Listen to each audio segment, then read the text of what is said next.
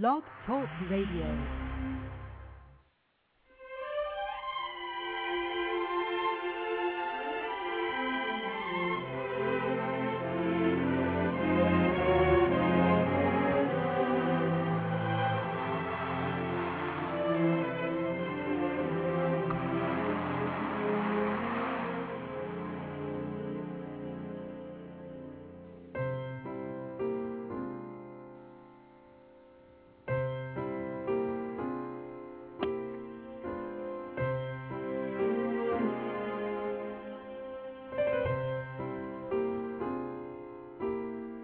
Thank you.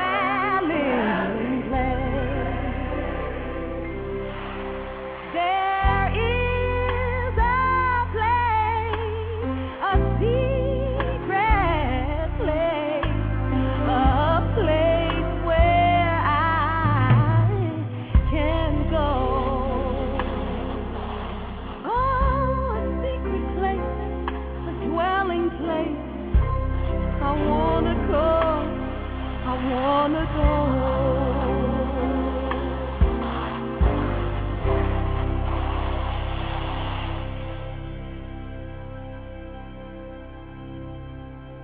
Hi, welcome to Patricia Adams Live. We're glad to be on the air with you today, and I want to thank you for joining us, and I want to thank God for those of you who will be listening to the broadcast live today, and also for those of you who will be joining in on the archive later. I want you to know that God is up to something, that we are in the midst of a shift in the spirit realm, and that we are in the midst of things that God has spoken to your lives, and he has spoken over our lives as the body of believers come into alignment, come into agreement with him for the things that are in heaven to come to pass in the earth. We thank you so much for tuning in today. I want to first off open up with um, a scripture found in Second Peter uh, chapter one, verse three through four, and it says, "Whereby are given unto us exceeding and great and precious promises, that by these ye might be partakers of the divine nature, having escaped the corruption that is in the world through lust." Let me read that again, Second Peter chapter one, verses three through four. This is the King James Version. And in that passage it says, "Whereby are given unto us exceeding great and precious promises."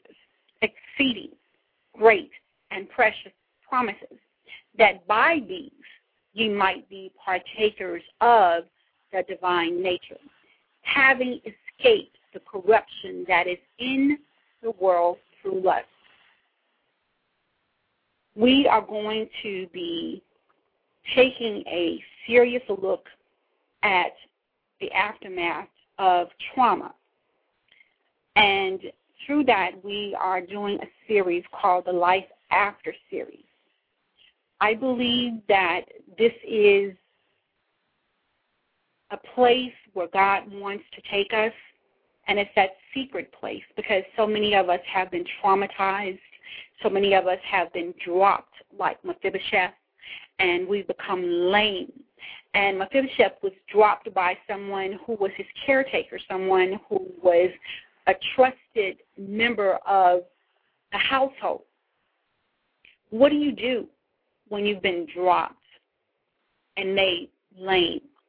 Not lame from birth, but you've been dropped after birth, and you've been made lame, not by your own choosing, not by your own choice, but by the hands of someone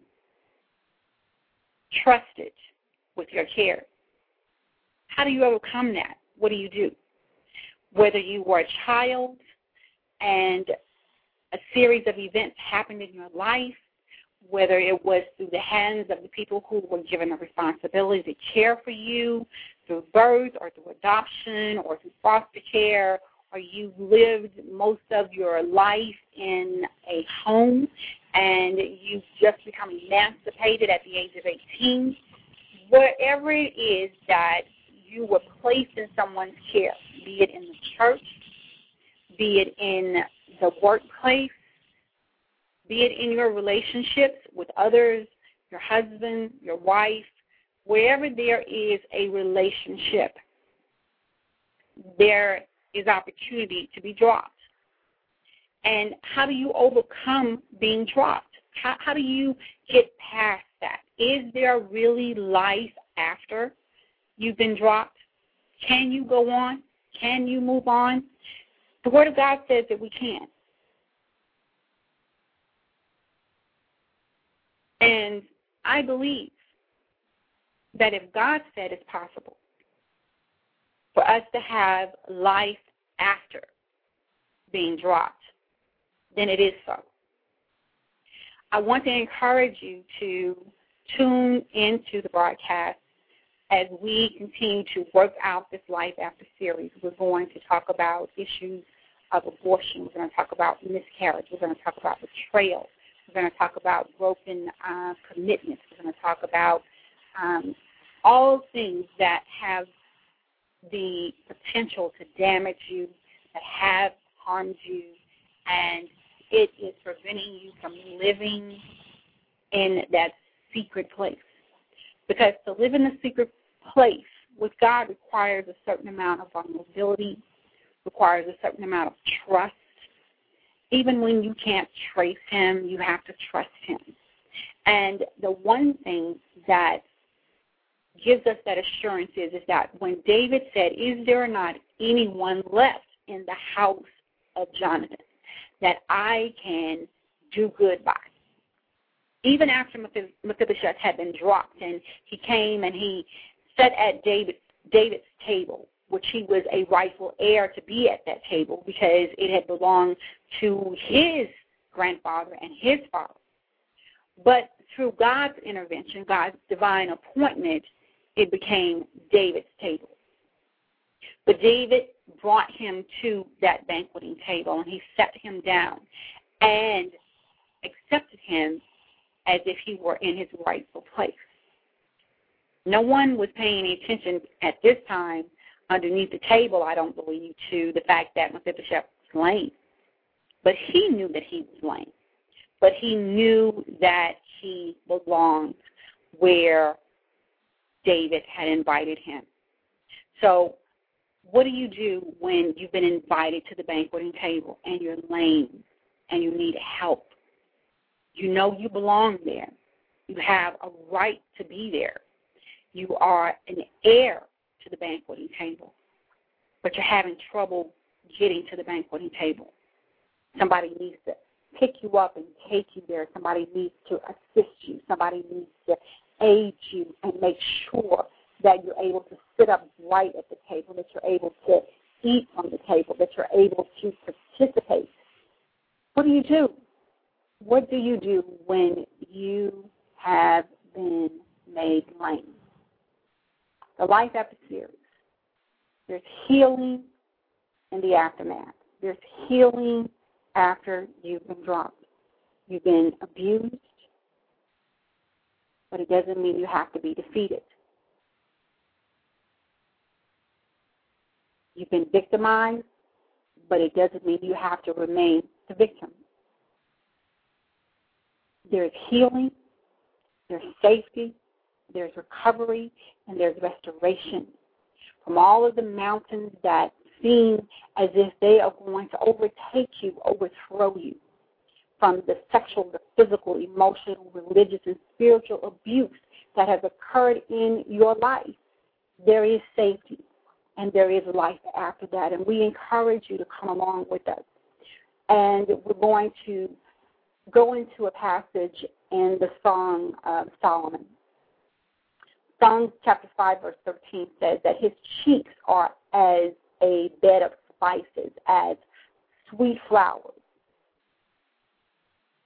That's intimacy. That's intimacy. That's that secret place with God. And a lot of us find it a hard place to get to. But it is the relationship that you want to have with God through that divine nature that Peter talks about. You have to be vulnerable, you have to love, and you have to trust.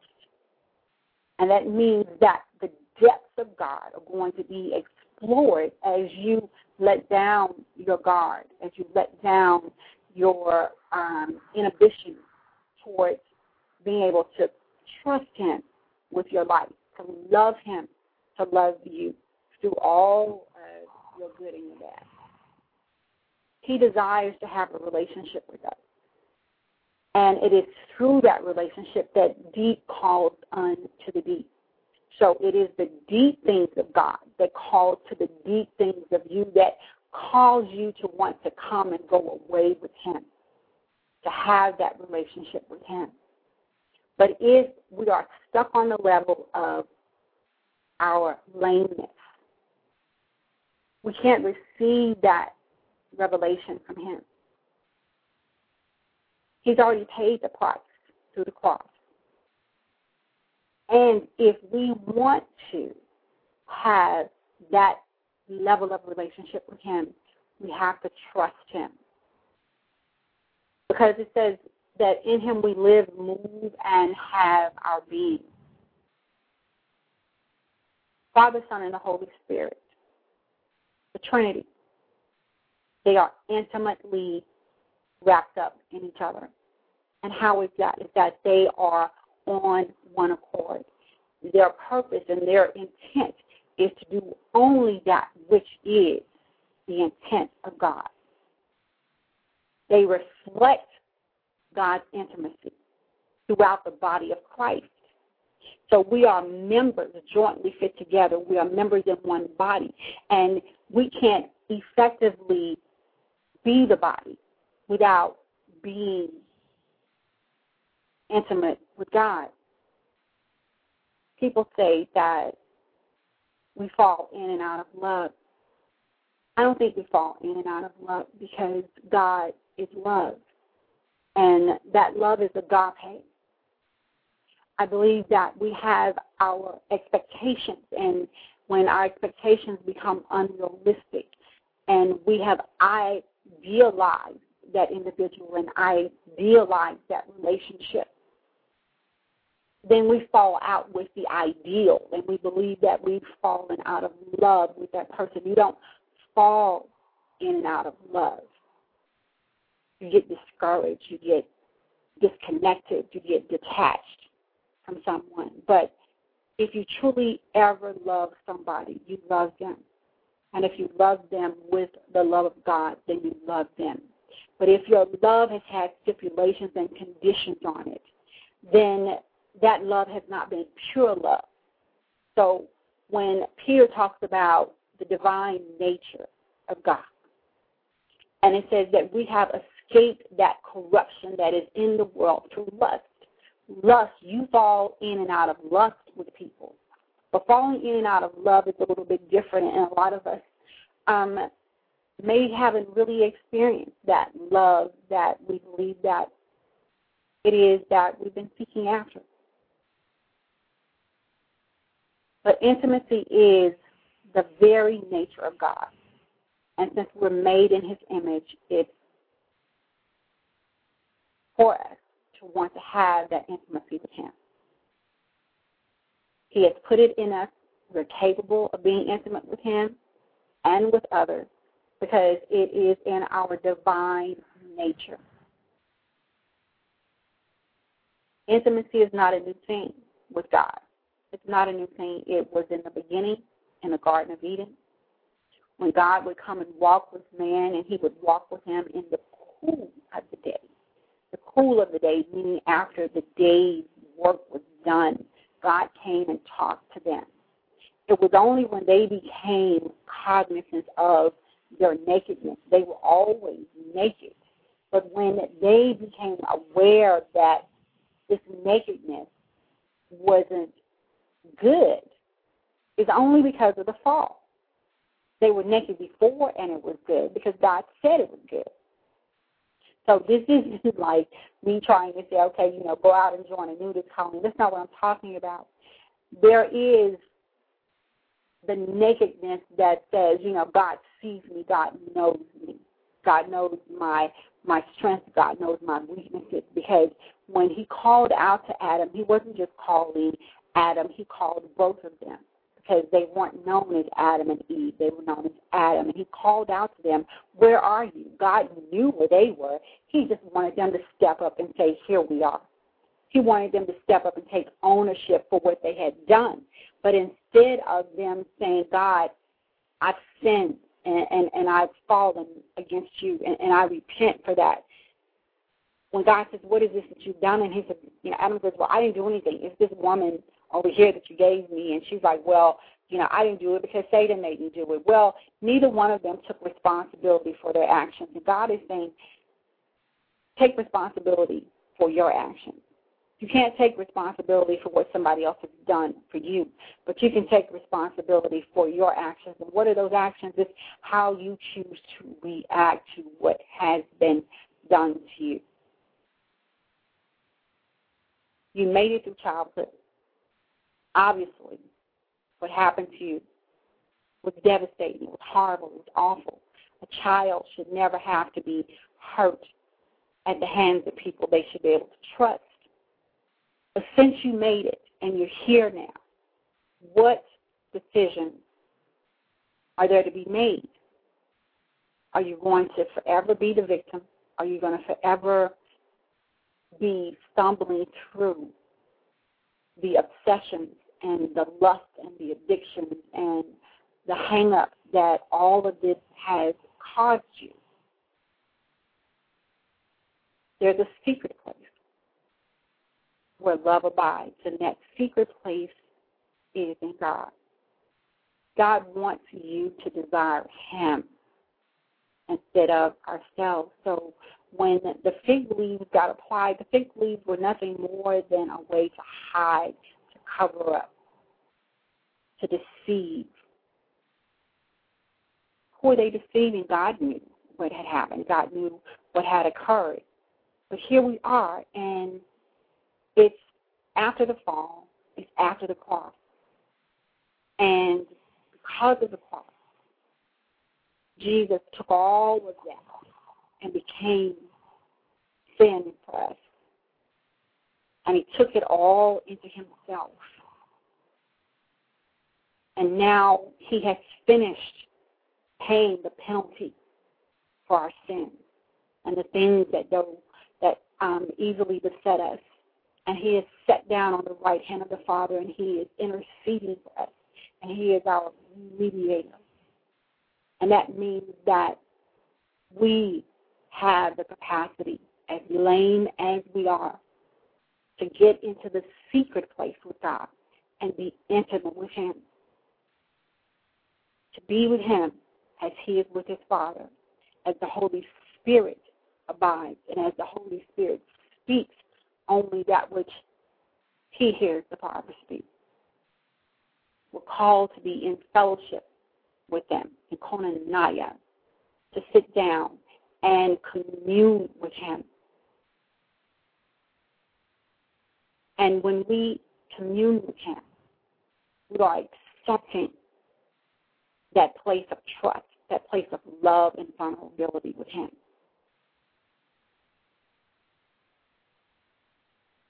To humble yourself before God and say, you know what, I'm hurting.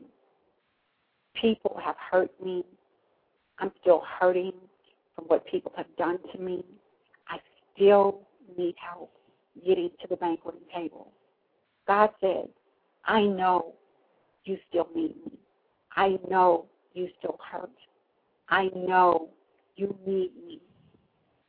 I'm here for you. I want to be with you. Do you want to be with me? So when Christ has humbled Himself to the point of death, that's us dying to ourselves, our selfish desires, our personal wants. And by selfish desires, I mean we don't want to let go of what happened to us. We wear it about our neck like a medallion and a trophy on the shelf and say, look at what happened to me, look at what they did to me, and look at how this has harmed me and how this has affected me, and I can't be a good parent, I can't be a good wife because of what was done to me. God says, not so, not anymore. You were made lame because somebody that you should have been able to trust dropped you. But God said, come to the banqueting table and let me show you what it is that you are an heir to. He wants to get the glory out of what the enemy did in our lives. When we don't let him do that, then we become idols and, and we become little gods, and we take the glory for ourselves because we say, look at what I made it through, look at what happened to me, not look at what God brought me through.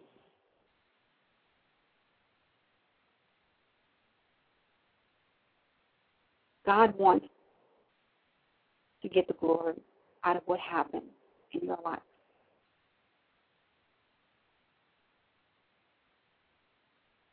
Seeking, seeking his face. Seeking his face above seeking his hand. His hand is there for you. But seeking his face means that you want to commune with him. You want to talk to him. You want to have a relationship with him. It's a privilege to have intimacy with God. It's a privilege to know that He's removed our sins away from us as far as the east is to the west, so that we can dwell with Him. There is nothing now that can separate us from the love of God. Whatever sins are in our lives or whatever sins were committed against us that have hindered our fellowship and kept us from being intimate with God, He says that I want to reveal those things to you so that you can repent of them and not let them come between us anymore, because I want to be with you. I love you. I desire to be in your presence. So as we go into the Life After series, I want you to be encouraged. I want you to come, call in, listen in, join the discussion, and talk about what it is that God has brought you through. We know you could easily say, you know what, I'm not going to make it. I'm just not going to make it because I don't see any way to get past it. Well, God has a plan and a purpose for your life. Jeremiah twenty-nine eleven says so, that He knows the thoughts that He thinks about you, and they're thoughts not to harm you but to give you good success. That's because He wants to be intimately involved with you at the banqueting table. And He wants to take you from the banqueting table into the bridal chamber, and He wants to love on you, and He wants you to love on Him, because we are spirit, and they that worship Him must worship Him in spirit and in truth. So it is in the Spirit of God that we find safety, that divine nature that Peter is talking about, so that we can know the exceeding great and precious promises. Song of Solomon five and thirteen says, His cheeks are as a bed of spices, as sweet flowers. And here's kind of an outline of this that is in the morning devotional. It says, Lo, the flowery month is come. March winds and April showers have done their work, and the earth is all bedecked with beauty. Come, my soul, put on thine holiday attire, and go forth to gather garlands of heavenly thoughts. Thou knowest whither to betake thyself, for to thee the beds of spices are well known, and thou hast so often smelt the perfume of the sweet flowers, that thou wilt go at once to thy well-beloved and find all loveliness, all joy in Him. That cheek once so rudely smitten with a rod, oft bedewed with tears of sympathy and defiled with spittle, that cheek as it smiles with mercy is a fragrant aromatic to my heart. Thou didst not hide thy face from shame and pity, O Lord Jesus, and therefore I will find my dearest delight in praising Thee.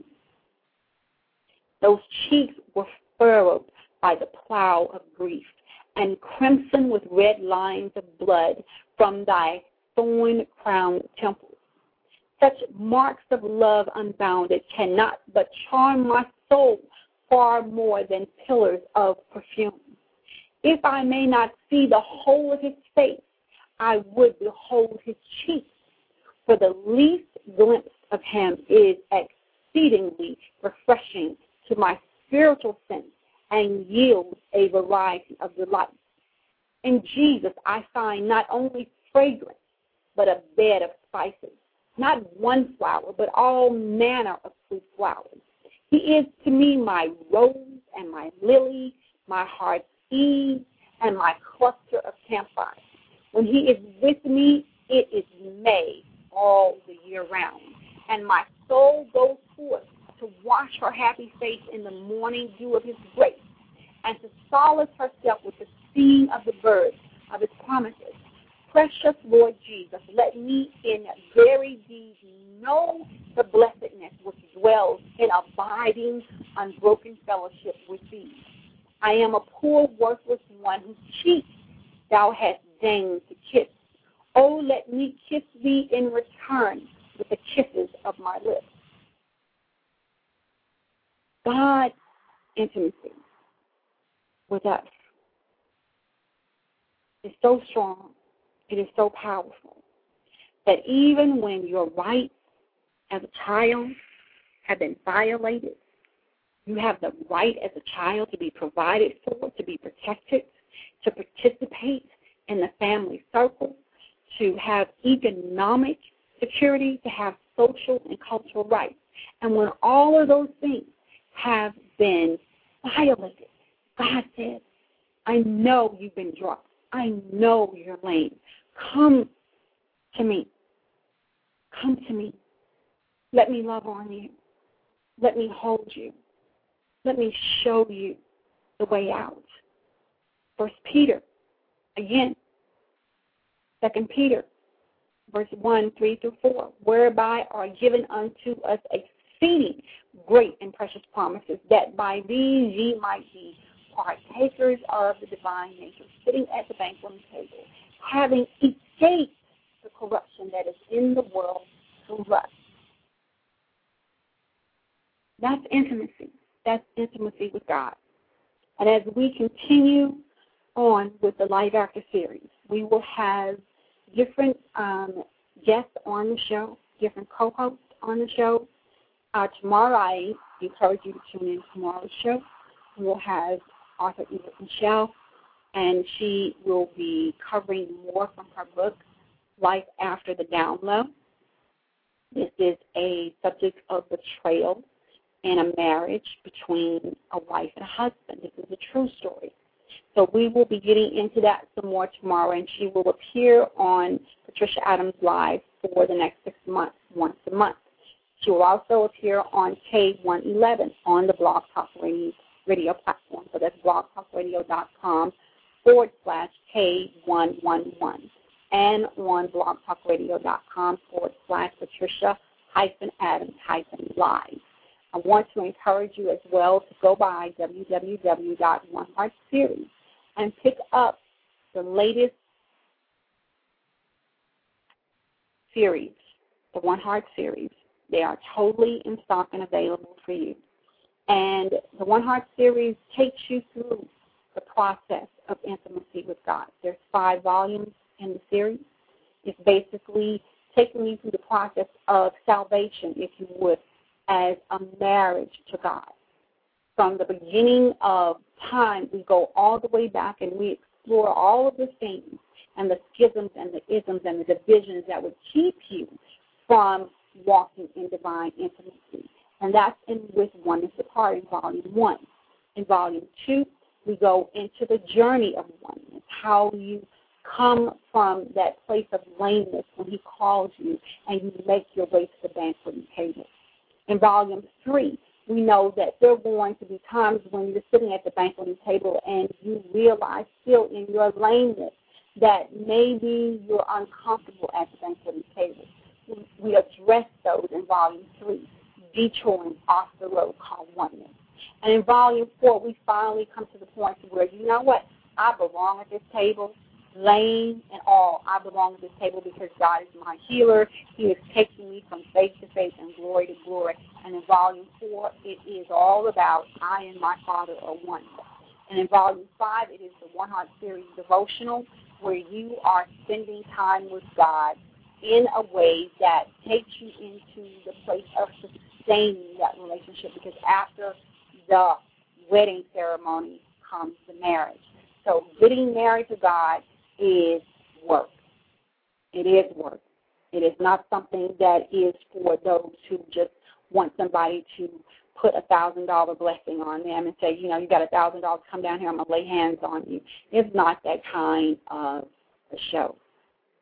Spending time with God, getting to know Him, getting to trust Him, getting to be in His presence, and getting to tell Him where you hurt, show Him where you hurt.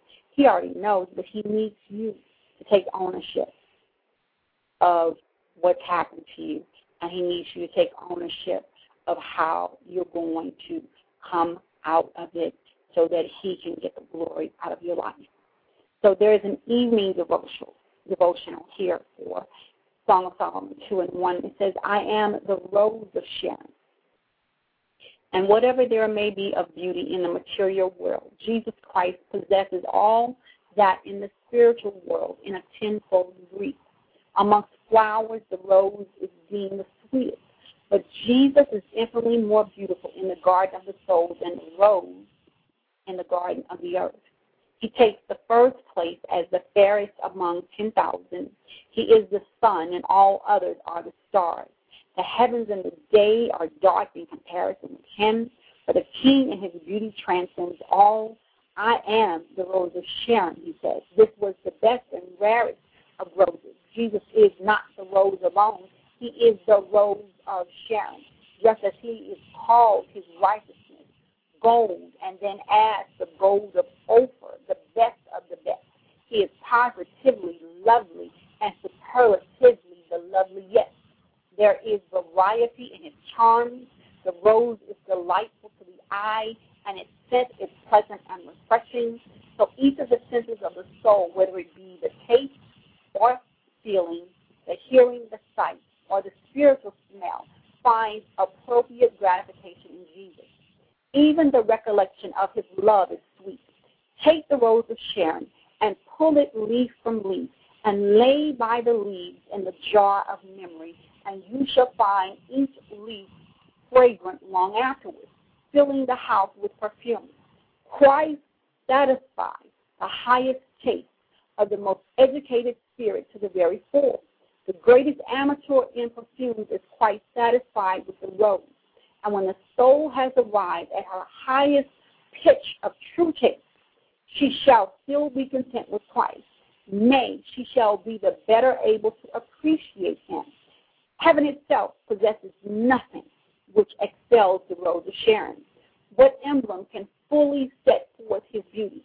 Human speech and earth-born things fail to tell of him. Earth's choicest charms commingle. Feebly picture his abounding preciousness. Blessed rose, bloom in my heart forever. Intimacy with God. Intimacy with God. I want to thank you for joining us, and again, join us tomorrow for the show with Eva Michelle and Life After the Down Low as we get into the Life After series. And I want to close with Falling in Love with Jesus by Kirk Whalum. Be blessed, and we'll see you again tomorrow. In his arms I deep possession. Sing it with me tonight. Come on. In his arms I feel, I feel protected. In his arms, never disconnected, never disconnected.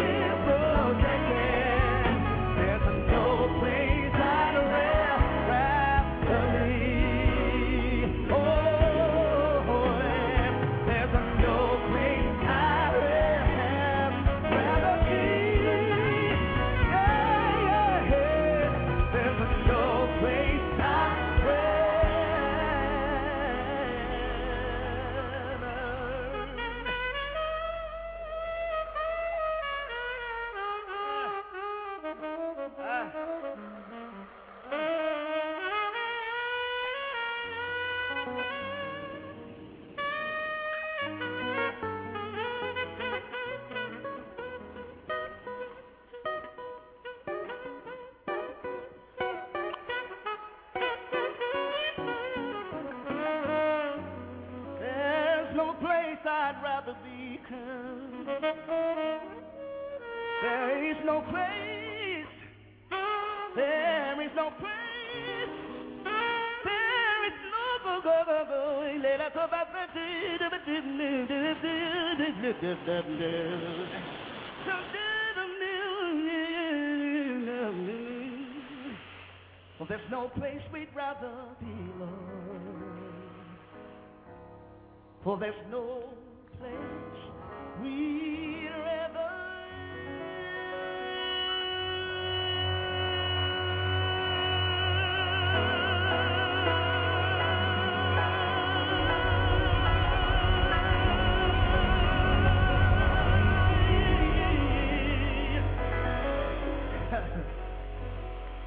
Hallelujah. Hallelujah. Hallelujah. Hallelujah.